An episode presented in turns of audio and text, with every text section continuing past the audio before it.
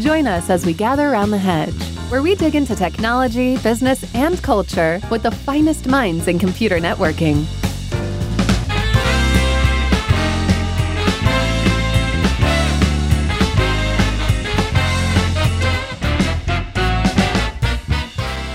Well, hello, Tom. How are you this morning? Oh, good morning, Russ. I'm doing great. How about you? Good. Awesome. Um, you still have your two empty desks in the background. I'm still trying to figure out, like, Tom switches between chairs, I think. He, like, runs between the chairs to do different types of work or something. I, it's, it's, I don't understand the office setup, but hey, that's me. Yep. That's just what it is. So today we have um, Chris Wood. Uh, Chris, where are you physically? Uh, New York City.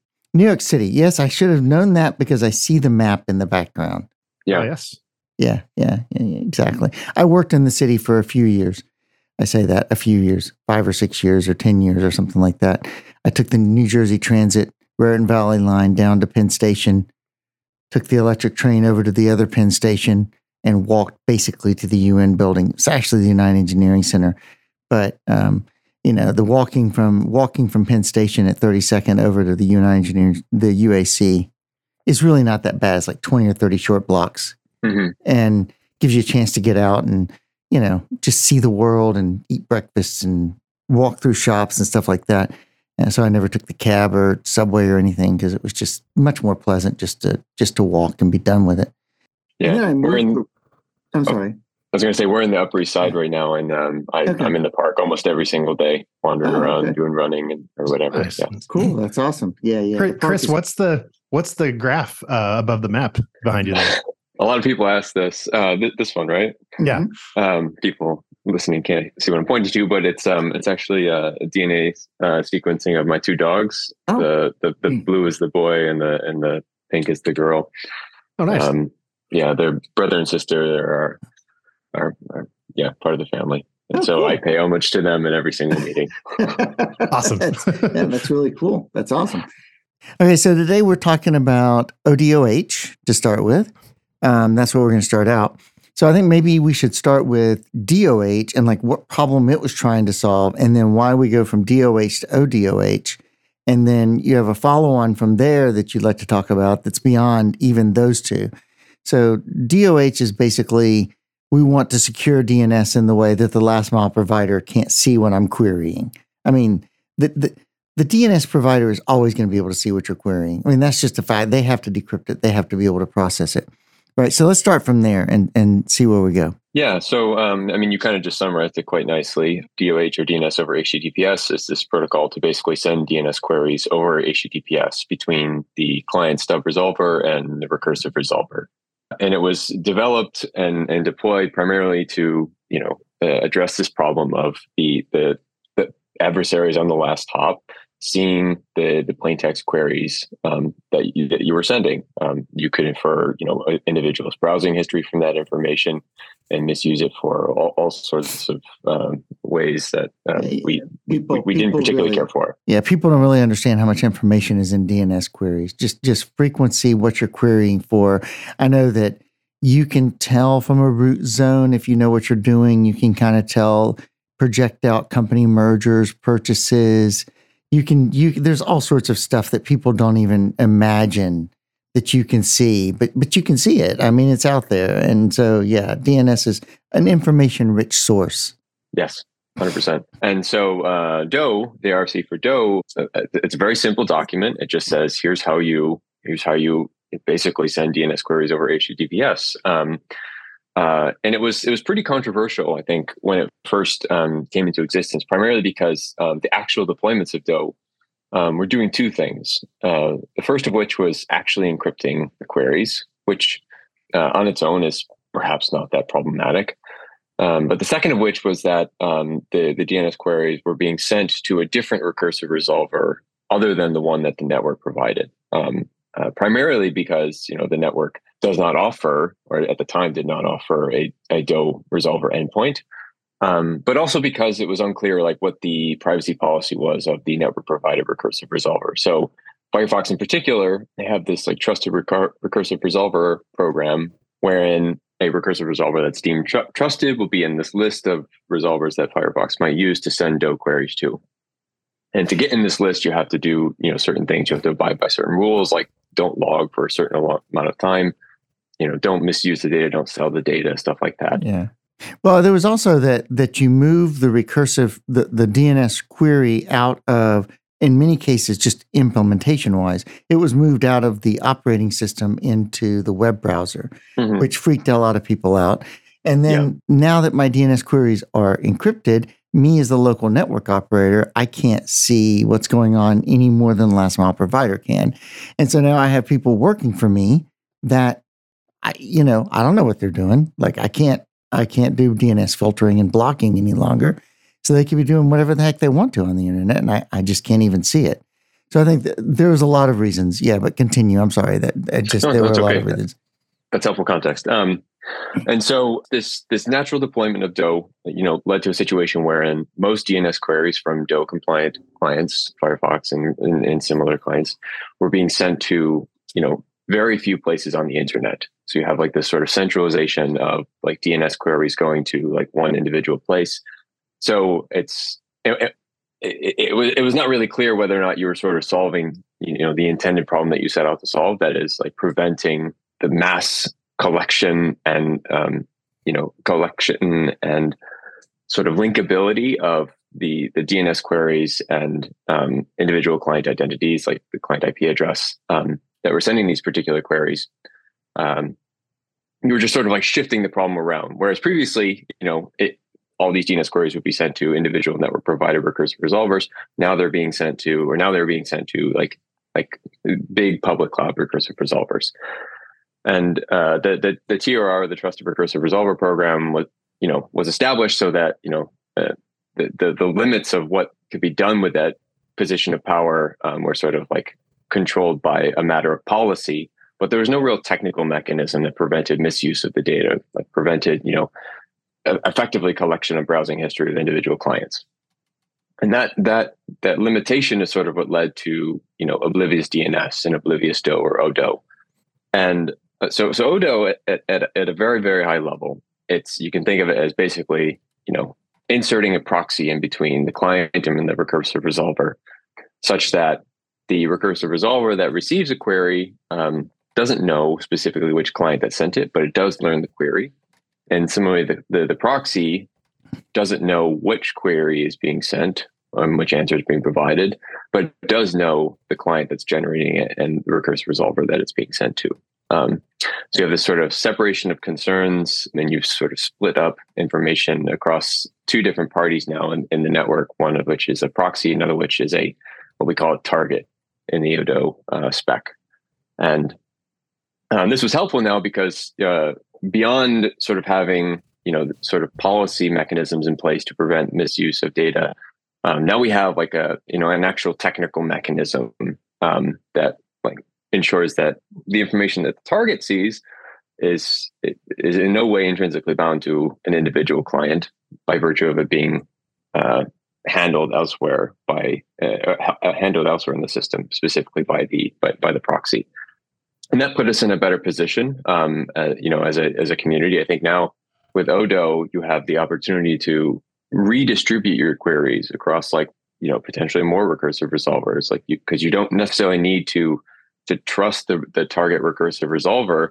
Um, you know, with your sensitive data because they don't really they don't really have you know what was in, intrinsically sensitive anymore. All they have is like the domain name and the answer that they're you know returning to the client. Um, they don't have uh, importantly the client identifier, so they don't have effectively the browsing history anymore.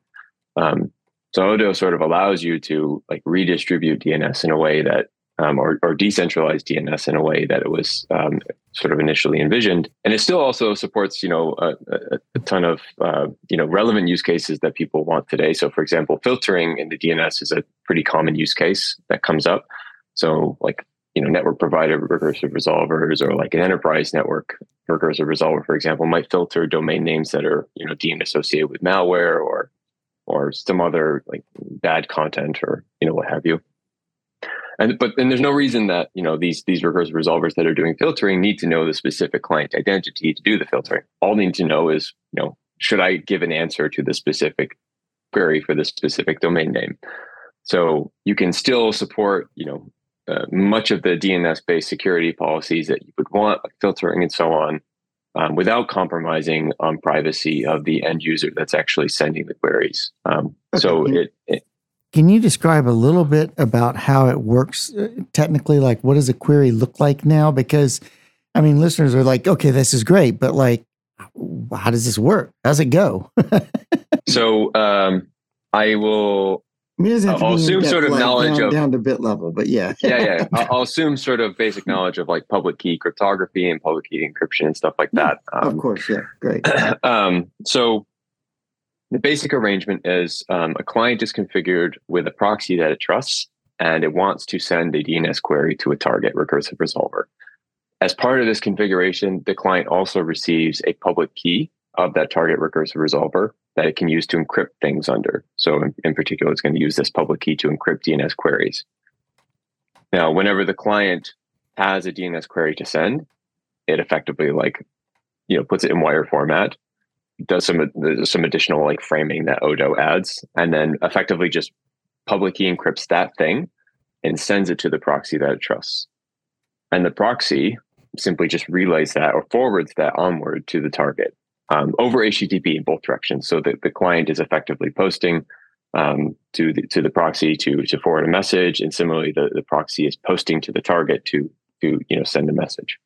The target, upon receipt, having the the private key associated with the public key, it, it can decrypt the DNS query and then answer it and do whatever it wants with it. Um, apply filtering rules, or you know, look up the answer in some in some database, or send it upstream to some authoritative resolver, whatever is necessary. And then once it gets an answer, um, it uses uh, effectively a symmetric key that only it and the client have um, by virtue of the way the cryptography sort of works. Um, and then just uh, symmetric key encrypts this response and sends it back as an answer to the proxy's HTTP request. And the proxy sends that back as an answer to the client's HTTP request. So, so is it using something like a nonce system like TLS does, so that you use the private, the, the private public key pair, the public key cryptography, to set up the private key essentially? Is that kind of where things are in the way this is set up, or is it like some other way that this private key is being um, managed? um, the, the private key of the target. Oh, so is it so, or is it always public private key cryptography? It's not. Yeah, it's always public. Okay, so that's cool. That's that's what I was um, so, sorry. It's in. it's um so it's public key encryption from the client to the target, right? symmetric key encryption from the target back. Okay, and how is that symmetric key being? It's being pushed in the public private key encrypted session, right? So uh, there's a bit of there's a technical answer, and that, but I'll give you a, a, sort of high level answer that okay. effectively is the same. Um, and the high level answer is the client, alongside its DNS message mm-hmm. um, that it encrypts to the target, it just includes a symmetric key. Okay. And then the target after decrypting the DNS message gets a symmetric key and then encrypts the response back. Yeah. That's not actually how it works. It, it, yeah. does. It, it's probably a nonce and it does some randomness or this, that, and the other, so that both ends can see the the, the private key. Basically, I mean, you, the the the actual mechanism. Um, it's kind of similar to Diffie-Hellman. So effectively, the client and target are doing like a Diffie-Hellman key exchange, and then okay. from that they derive the symmetric key. So it's not actually like sent on the wire and encrypted, yeah, right. but it's yeah. derived from yeah, something. Exactly. Um, yeah. So what about so um so now we have a proxy in the middle and then a, and a trusted resolver and there and you mentioned a trusted resolver program a, pol- a policy mechanism is there a policy mechanism that also governs the use of these proxies I would imagine so. I mean, it's all uh, it's, it's a client specific decision to, to determine like how they want to you know use ODoH and deploy it and, and which proxies they're willing to trust. Um, and importantly, okay. they have to trust that these proxies are not colluding with the target because otherwise, right. like you've not right. really improved the situation.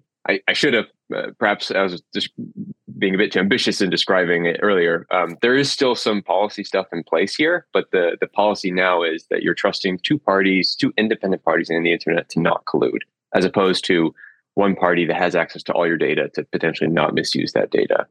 So it, it's a, a I feel like it's a stronger position to to to to base your the the sort of privacy posture of your clients on this non-collusion assumption as opposed to just um, right. you know a pinky promise i won't look at the data Yeah. Right. Yeah. Do, do you envision, or is it envisioned that, um, like, like I don't know, large enterprises or people who would be interested in, in, in managing their own resolvers and their own proxies, uh, would it be? Is it envisioned that you, as the as the customer of the large the large operator, that you would maintain your own proxies and then you would let someone else be the target resolver? I know that's different different use case than like the home networking use case, but is that is there any any accommodation for that in, in the protocol or is it just uh, however you want to implement it here's here's the mechanics of how to do it and yeah, it's the latter. The protocol tr- tries to be pretty, you know, deployment agnostic, and it allows it, it, We we try to to write it in such a way that it would admit any sort of those, you know, deployment scenarios that made sense. So in the in the deployment today, as part of uh, iCloud Private Relay, Apple clients are configured with a Apple proxy that talks to the the the ODoH targets. But that's just one particular deployment. There are others. Mm-hmm. So, for example, ODoH um, proxy support has landed in um, the DNSCrypt proxy project, which is a, a, an open source project that maintains a bunch of like you know it, it, privacy and security related DNS improvements. One of which is ODoH, another which is DNSCrypt, and uh, you can you you could deploy that in like a, a, a proxy from that project in like a VM on AWS or you know wherever. Um, yeah. It, I was gonna say I would imagine there'll be commercial projects or products that eventually come out of this. I'm sure there are companies that are interested in in selling this as a service or as a product, either one. That you know, and and then there'll be open source projects, right? There's always open source projects, which is which is actually a good thing. Yeah, the optimist in me likes to think that we'll eventually get to a place where you know use of proxies to interact with ODoH compliant targets will be sort of you know free to use for anyone. You know, not just restricted to specific devices, but um, there's a, there's a question of like how you deal with uh, abuse of you know potentially malicious clients. Um, how do you trust those clients to you know uh, effectively abide by the terms of service, whatever those terms of service happens yeah. to be? And, and, for right now, it's just simply easier to uh, you know rule out the potential malicious clients by not making these proxies sort of open to anyone. But I would love to see us sort of move to a place where you know these, these proxies can be open and we have you know standard techniques and mechanisms for dealing with abuse. But that's a, you know, that's, there's, there is some work in the IETF and, and related, you know, in the related spheres trying to yeah. tackle that anti-abuse problem. And it's, but it's a bit further down the road. So, so another, another area where I think people might criticize or worry, I wouldn't necessarily say criticize, but worry about this is in the area of DNS complexity and how this is making it harder to understand. Like, today I can do a dig, a dig trace, and I kind of see everything. I kind of can see, oh, well, yeah, but my query ended up with an NX domain over here. And I know I've got a negative cache going on here, and that, that's going to be messed up. I don't see how I could see all of this with with ODoH or even with DoH, right? It's hard to see what this does to my ability to understand what's going on in DNS. So any thoughts in that area? I mean, I tend to think of it as just sort of a, a, a different transport protocol for okay. for DNS in a way. So, you know, in in my you know, granted, I'm not a DNS expert, so I should have like started with that up front. Um, in my in my none of us are, by the way. maybe, maybe, that's because it's so complex. Um, yeah.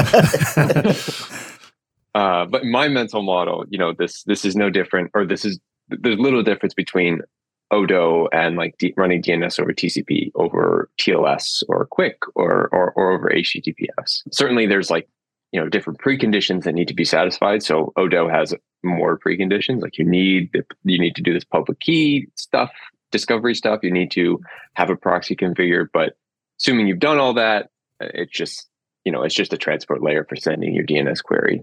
That said, Odo I think is uh, like slightly different in that um, the you know establishing these preconditions like doing this public key discovery set, setting up a proxy um, does make sort of interacting with it a bit more difficult. Like what would be the equivalent like if you wanted to do a dig query for example and, and, and do it quote over ODoH you would have to you know provide more information. You couldn't just like dig and then the, and the query name you, you potentially have to provide like you know maybe this is the target i want to speak to maybe this is the proxy i want to use. Mm. um, so uh, I, I, think it you know remains to be seen how um, the tooling around you know uh, DNS as a as a you know a network administrator or, or application developer, whatever, um, will be updated to accommodate ODoH if it will mm. at all. Um, yeah. I mean, somebody needs to update Dig, especially to say, all right, in Dig today, you can say, use this root server, use this recursive server. You would actually need to be able to say, use this proxy and somehow say, not only use this proxy, but tell me what that, where that proxy sent the query.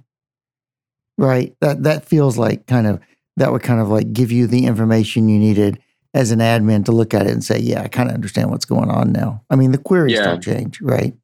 Yeah, I, I mean, that seems like sort of an area that's been um, uh, underexplored, without a doubt, uh, at least for ODoH. So, yeah. you know, I, I, welcome you know feedback from you know yeah. people who are struggling in, in, using ODoH um, yeah. or you know using it and trying to you know debug certain issues and realizing that they don't have visibility that they used to. Yeah, um, yeah. Because like we don't want you know.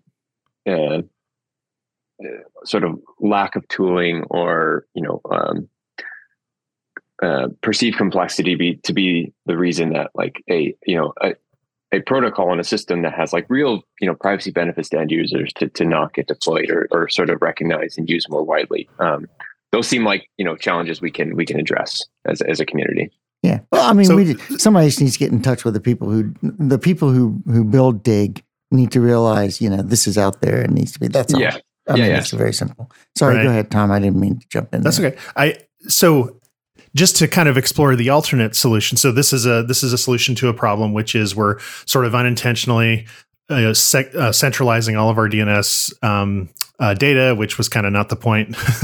Uh, and so, but but the alternate solution in my mind would not be to make the mechanism more complicated. It would be for people to run their own trusted resolvers. So so why why would the community not do that? Why wouldn't you just run your own trusted resolver, configure your own configure uh, DoH to do what it's supposed to do to your resolver and and and move on and not stick something in the middle? Is there? I'm assuming there's some sort of analysis of of that as a potential solution. Um, it's a good question. I don't. I'm not not aware of any. You know, um, like publicly written analysis of that particular solution or any analysis been, that's been done uh, for that matter. I will say that you know the idea of clients being their own like sort of stub recursive resolver has been talked about before because that you know if you are if you are your own you know recursive resolver you're definitionally trusted. But now you're in a position where like you as a client are like interacting with the authoritative servers and potentially revealing your IP address and your identity um, as you do. well, I'm not, particular. I'm not saying I'm not saying that. I'm saying run the recur- recursive resolver on your. And I'm not talking about people in home networks. I'm talking about large enterprises. You're running your own recursive resolvers anyway, and you're running your own authoritative resolvers. So why not just use your? Don't. I'm not saying make the client talk to the root servers. I'm not saying that. I'm saying client talk to their own their own DNS servers, their own authoritative servers, and use the and so, so, use yeah. their own infrastructure. Yeah.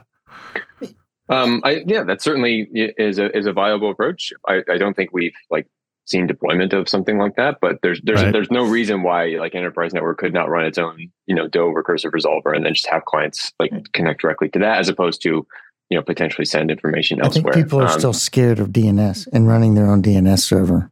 Mm. I mean, I, I mean, it's a bit of, of that, but um, it, it, you also have to you have to like manage you know the clients that like connect to your network, so you have to like configure them to, right, to use right. your particular DoH recursive resolver.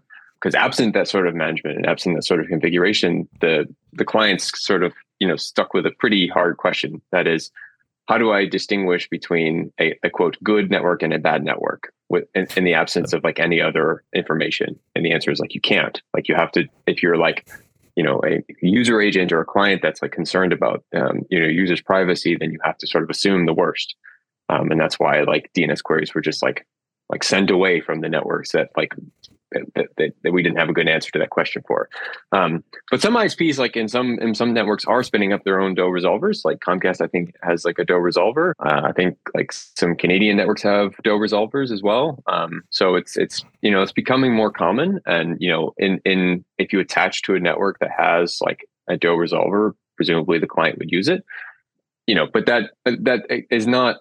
That also doesn't mean you can't like you know insert a layer of a proxy in between the client and that network provide a recursive resolver if you were Right. uh, still Right. concerned about that that recursive resolver you know having access to the information it did um, um, the, a lot of these things are you know they're not like mutually exclusive you can sort of compose them in, in natural ways Yeah, yeah, and you could and you could take the approach that okay, now Comcast has a um, has their own trusted recursive resolver. At least now the the the span of like there's not one company controlling everything in the world. It's just Comcast customers, and now I can I can mitigate that risk by running my own proxies, for example, and having having ODoH provide that would would give you the um, means to do your own mitigation of whatever risk you perceive. I think. Yeah, for sure, for sure. At the end of the day, it's like it's just it's important that like the you know the the the system is configured in a way that aligns with the the end user's like interests. I think, um, and when those interests are also aligned with like the interests of the network and what they want to achieve, that's when we like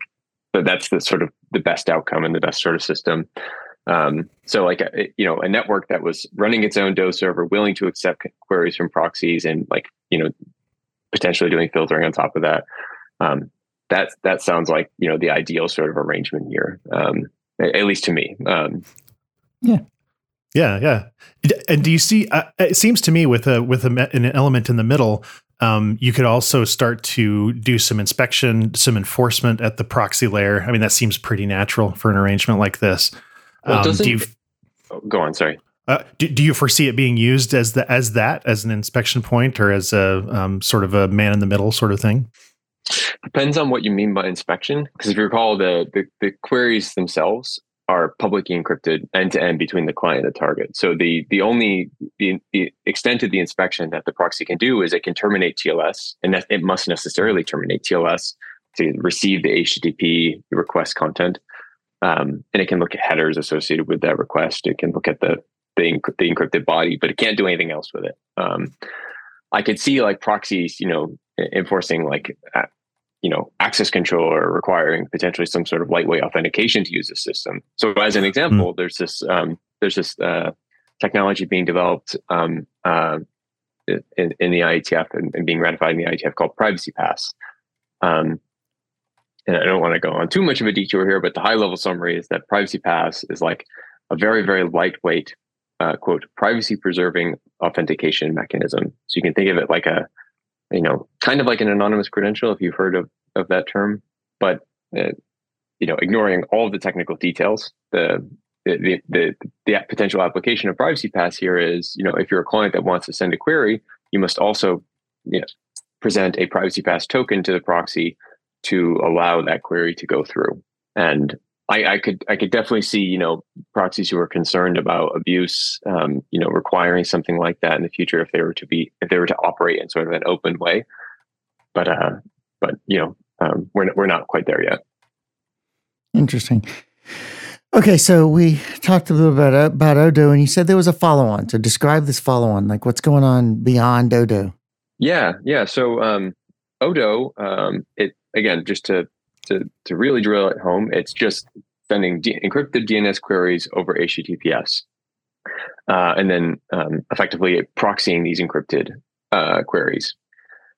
It occurred to several people in in the IETF that you know this is a a specific instance of a more general pattern. That is like, how do you public key encrypt messages, like um, application layer messages, and send them through a proxy uh, to a target? Um, and the the, the generalization um, that the IETF like sort of wound up on landing on, um, uh, no surprise, is HTTP. So how do you like proxy encrypted HTTP requests and responses um, between a client and and and a target? Um, and that you know eventually uh, uh, turned into what we now call Oblivious HTTP as the protocol being developed in the Oblivious HTTP Application Intermediation Working Group or OHAI, which is a kind of cute acronym. Um, nice. So, so acronyms of acronyms of acronyms. Yeah, yeah, yeah. Um, uh, but we still call the protocol HTTP, and it's you know it's it, exactly the same sort of arrangement as ODoH, except that rather than sending DNS messages in, you would send HTTP messages in, and then you get HTTP responses out. Um, everything else is basically the same, same sort of like proxy and target configuration, again, the, the spec calls them something differently, but I won't use those terms because it would just confuse things here. And uh, everything else is basically the same. And um, this is, you know, this is a cool like generalization because now you can imagine like using um, OHTTP for, you know, sending, you know, HTTP requests that don't require any notion of client identity. Like maybe you need, you maybe you want to interact with an API that's, you know, an HTTP based API um, and you don't need any form of like client, strong client authentication. Uh, and similarly, the service doesn't need to know like anything about the client identity. Um, OHTTP can just like plug right in. Canonical example that comes to mind is like imagine you have like a weather service API and you want to query that API for like weather for a particular zip code or, or latitude and longitude or whatever.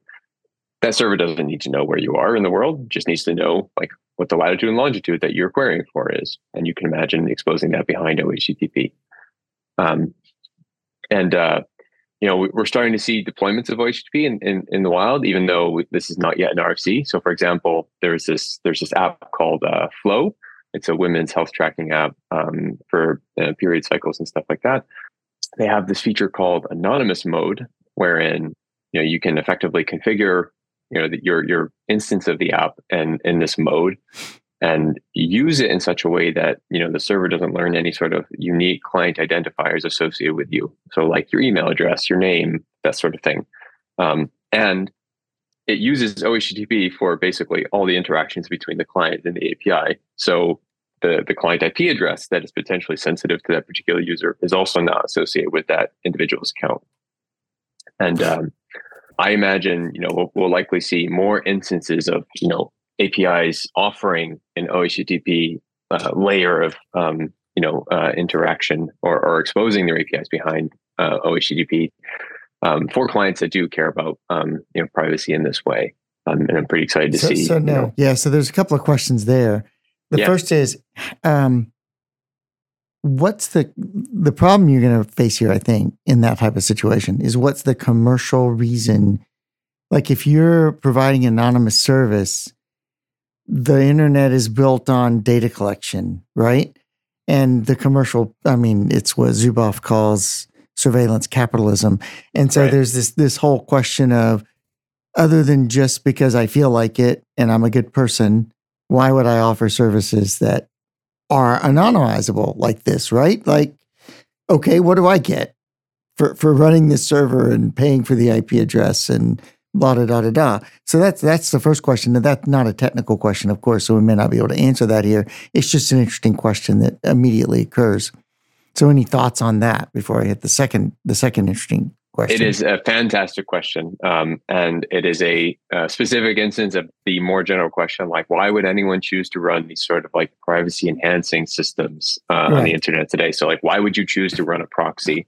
when you're literally like getting nothing out of it like you can't do mm-hmm. anything with the data all you're doing is like sending bits between a and b uh, why would you choose to offer a service when you you can't you can't like make it unique to any individual client and, and try to monetize it in that particular way um, I do not have great answers to these questions. Um, not, uh, neither do I. Like, but it's beyond, like, you know, you know well, why? So, but why? Why couldn't you make money from it? Having selling a service that is anonymizing, I would imagine many app developers would pay for that would pay for something that anonymizes their users' data. I mean, uh, this particular app you mentioned, people obviously care about it there. An app developer could say, I'm going to promise my users that their stuff is anonymous. And to d- deliver that promise, I'm going to purchase this anonymizing service. That absolutely yeah. is monetizable. For sure. Yeah, that, um, that is, by, yeah. Um, it, I, by um, what I meant to say was that like clients themselves, um, it, it, like cannot be the source of like monetization at this right. particular point. Because oh, like sure. if you are yeah, right. if you're like if I'm like sending you my credit card to like send you a DNS query over ODoH, kind of defeats the purpose of like you know stripping out the IP address, yeah. for example. Exactly. But it's totally plausible for like someone else to like you know to to foot the bill basically and and provide access to this type of anonymous service on behalf of its users. Um, right. right. And uh, um, you know maybe that's like the the the, the, way these things will get deployed mm-hmm. and maintained going forward. But maybe there's other interesting, like you know, you know, revenue models or business models that we haven't yet explored. Um, yeah, could be. Clearly not a product person either. So like I, Yeah. I, I, yeah. I- like I don't think about these things, but you know there there might be other answers. So my second question is really more technical, I guess, is that it's come to light recently, at least, that the FBI, for instance, and I'm sure the CIA and other organizations in the world with those kind of three letter acronyms and blah, blah, blah, I'm sure it's not just restricted to the US, have the ability to essentially break Tor. And so I guess my question is like, how similar is HTTPS to Tor? Would it be acceptable to those same kinds of backtrace mechanisms? Now, I understand that a lot of the times they break Tor is because people make mistakes, right? They embed things where they shouldn't be embedded in clients. It's not. It's not a problem with Tor per se. It's not like you can actually break Tor. It's more like, okay, you did this, and that proves that you're so and so. Therefore, now I can make the connection chain to find out where your Tor exit node is, and blah blah blah. So I, that's kind of my understanding of how they're doing it. I'm not a Tor expert. I'm just kind of reading the security articles and and trying to piece together in my head how that must work. Mhm. So, I mean, how does that relate, or is that related at all to OHTTPS? And like, are there? I don't know. Well, I I think two immediate thoughts come to mind. The first of which is that OHTTP and, and ODoH are not meant to be sort of general purpose like proxying technologies. They are like um, what I refer to as an application specific proxy protocol for for application specific purpose. So maybe that's like maybe your application is DNS. Maybe Yeah. your application is like interacting with an API that has like well defined inputs and outputs and stuff like that. It's not like you know browsing the web. I mean, Mhm. uh, the, in, in fact, like the OHTTP spec is it. The name of it did kind of cause some concern because it's not. It doesn't actually support the full version of HTTP. It's kind of like a a, watered down or simplified subset of it that's necessary um, or To rather support these. API type things, yeah. Yeah, to support sort of transactional interactions between clients and servers. So get, you know, get a query response, that sort of thing. So there's much less sort of, you know, uh, freedom for injecting content for the purposes of like, you know, causing the client to like, you know, uh, yeah, reveal their their their identity or, or break privacy in some other way the I think the the second thought that comes to mind is that traffic analysis is definitely you know a thing that OHTTP like deployments have to consider. Um, Yeah. The this the the draft spec does go into you know some discussion of what are like what are the limits of the the privacy guarantees that OHTTP can afford, and you know those limits are uh, ultimately bounded by what is possible by traffic analysis. So if you have like you know in, the simplest case, if you have like an adversary that sits on either end of the, the proxy in this scenario, these requests come in and sees requests go out and then maybe also sits you know behind the t- behind the target and like looks and sees at w- what the target is doing do, you- do do you do you really trust that that adversary is not going to be able to like piece things together and figure out you know what the individual client was doing and it depends on your threat model i guess um, Yeah, right. so Exactly. um, we, we kind of just, as with sort of most protocols, I guess more, most like, you know, secure communication protocols in the IETF, we kind of just punt on traffic analysis for better or worse, primarily because it's, you know, we don't really have good mechanisms for dealing with that in practice. And the expectation is that um, sort of the cost of doing these things, cost of doing these attacks, well exceeds, you know, the, the the potential rewards that you get from it. So it might be that you could, you know, carry out like traffic analysis to like you know de-anonymize like an individual but if if if you know everyone else except for this one you know uh, poor and unfortunate individual is is is safe for some definition of safe then like maybe that's maybe that's an okay compromise. And um, i should say one other additional thought that I'm, I'm glad you mentioned tor because the the tor is like you know it, it, it does a lot of things. Uh, it's like you know um, a bunch of traffic analysis mitigations, a bunch of relays to choose from, and uh, Mhm. a bunch of like different cryptography that it uses for like actually building up these circuits and preventing like tagging attacks and, and stuff like that. OHTTP and ODoH are like incredibly slimmed down and simplified versions of Tor in a way. It's like a one hop Tor quote circuit um, that is that is Well- that the circuit never changes. It's always like this client to this proxy to this target. Yeah. and the and the and the server and the proxy servers are well known and it's easy to figure out which proxy server you're using it's not layers of proxies and stuff like that i think by the way that the attacks against tor are also individual specific. Like i don't think anybody has con- well not that i know of. I mean i could be wrong but i don't think anybody's actually compromised like the whole tor network. They may have compromised one exit node or something like that. Right. But um, but you know. and, and, and i want to be clear like that's still not a good outcome. Like if yeah. if, it, it's not great that like you know it, you can you can you know spend some amount of money and violate the privacy of an individual despite like us going to great lengths to like you know put up like technical mechanisms that would make that hard to do so um, so i would very much like to you know see ohttp and related technologies um, get deployed at a scale wherein those attacks are no longer like feasible um, yeah I, right. I, I, like as as with most things here, I just don't think we're there yet. But yeah. you know, we are seeing deployments of it. We're starting to see this sort of technology gain some traction in, in the industry, and I hope it's through that traction and through that you know increased deployment that you know we're able to sort of combat these traffic analysis attacks. And maybe there's also like interesting research that happens on the side that allows us to maybe extend it in an interesting way, or like apply like traffic mit- analysis mitigations on top, sort of like Tor does. Um, yeah well, an obvious place to work in this area is somewhere on a CDN, right? Because CDNs are always already proxies, and if you can if you can use ODOH or something, you know, like that, and use the CDN as the proxy, well, now you've mixed enough of the traffic together that from the outside, like who knows anything, it's really hard to figure out just because you have so much traffic that you're dealing yeah. with, yeah. and and yet they're very distributed you know and so therefore you kind of had this mix of and, and ixps might be another place that would be interesting again because they're distributed and you can mix a lot of traffic over an over an exchange fabric right? So there so there are places where the deployment of these things infrastructure wise might make a lot of sense.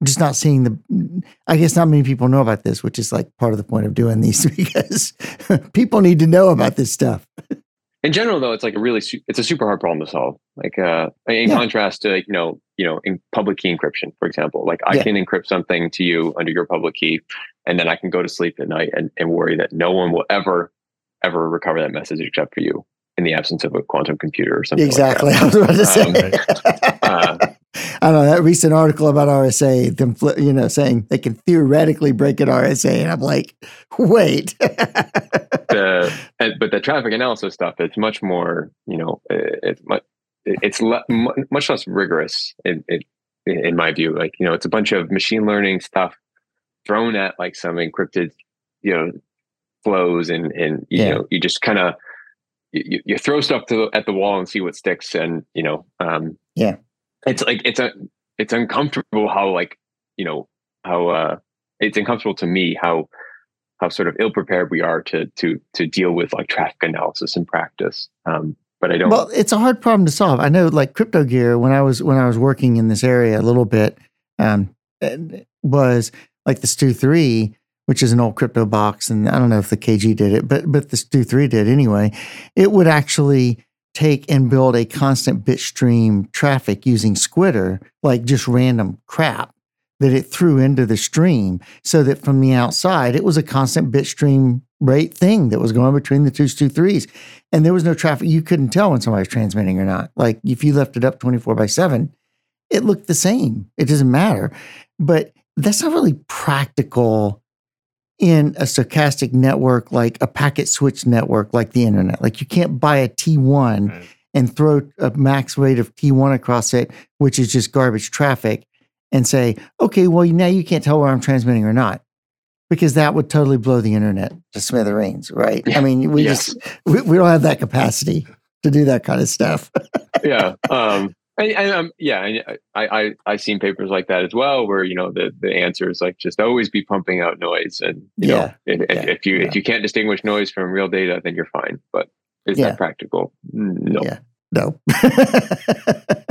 Not in the real world. No. Yeah. I mean, um, no.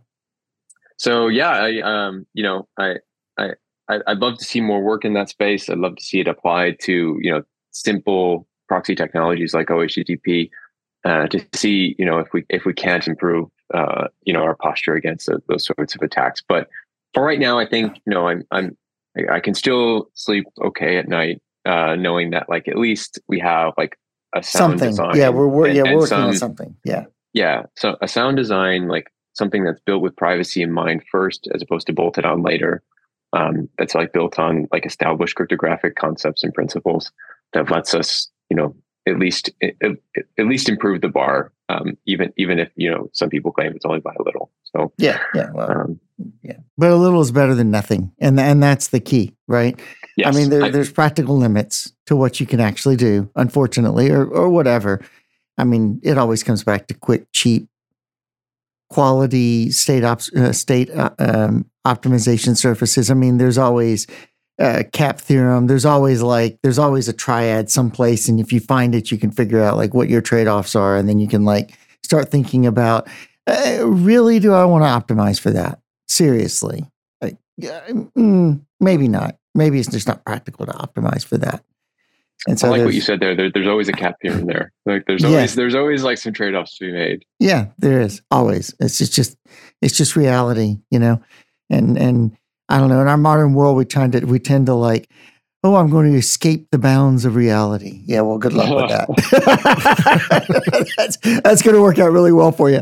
Uh, by the way, we'll call you uh, what's his name, Icarius. Yeah, we'll call you Icarius.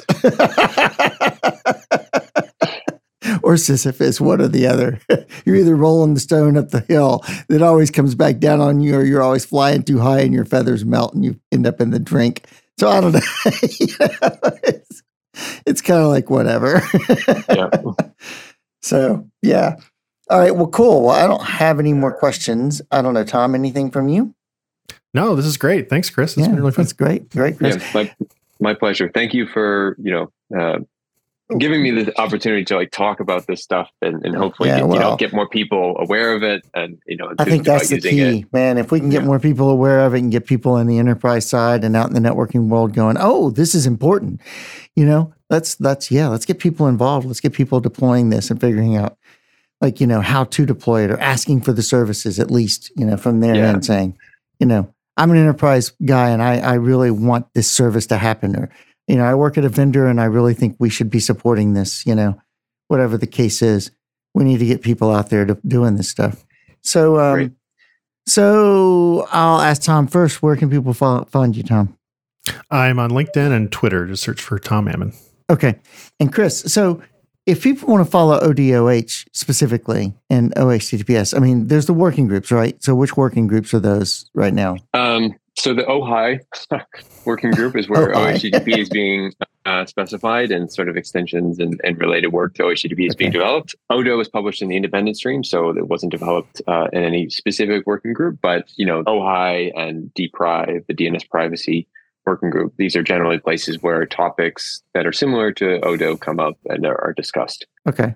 And you personally, do you have a blog, podcast, anything, LinkedIn? Uh, I do not. I, I mean, I am on LinkedIn. Um, I, I guess out of necessity. Um, but I'm and I'm sort of sort of social media verse. I don't really have a social media presence. I, I use it to like consume interesting things, but never to like put stuff out. So I'll spare the people, you know, my my hidden handle. Um, so, uh, but I, uh, yeah, I that's don't cool. know. That's good. I'm I'm actually pretty social media averse as much as I can be. I mean, it's hard to be an author and be social media averse, right? It's hard to run a podcast and be completely social media averse.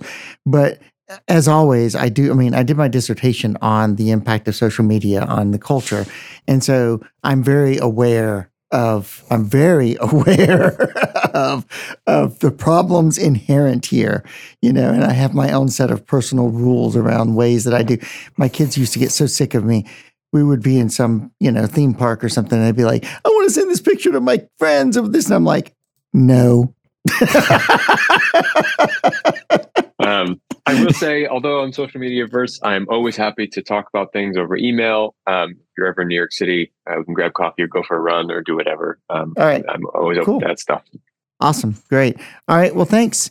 Thanks, Chris, for coming on. And um, thanks, everybody who listened to this episode of The Hedge. And uh, catch us next time as we talk about, we're going to be talking about MASQUE with, with Chris very soon in, in a couple of weeks here. So that'll be an episode published pretty soon after this one on ODOH. So, uh, anyway, thanks for listening, and we'll catch you next time. Subscribe to The Hedge on your favorite podcast service or follow along at rule11.tech.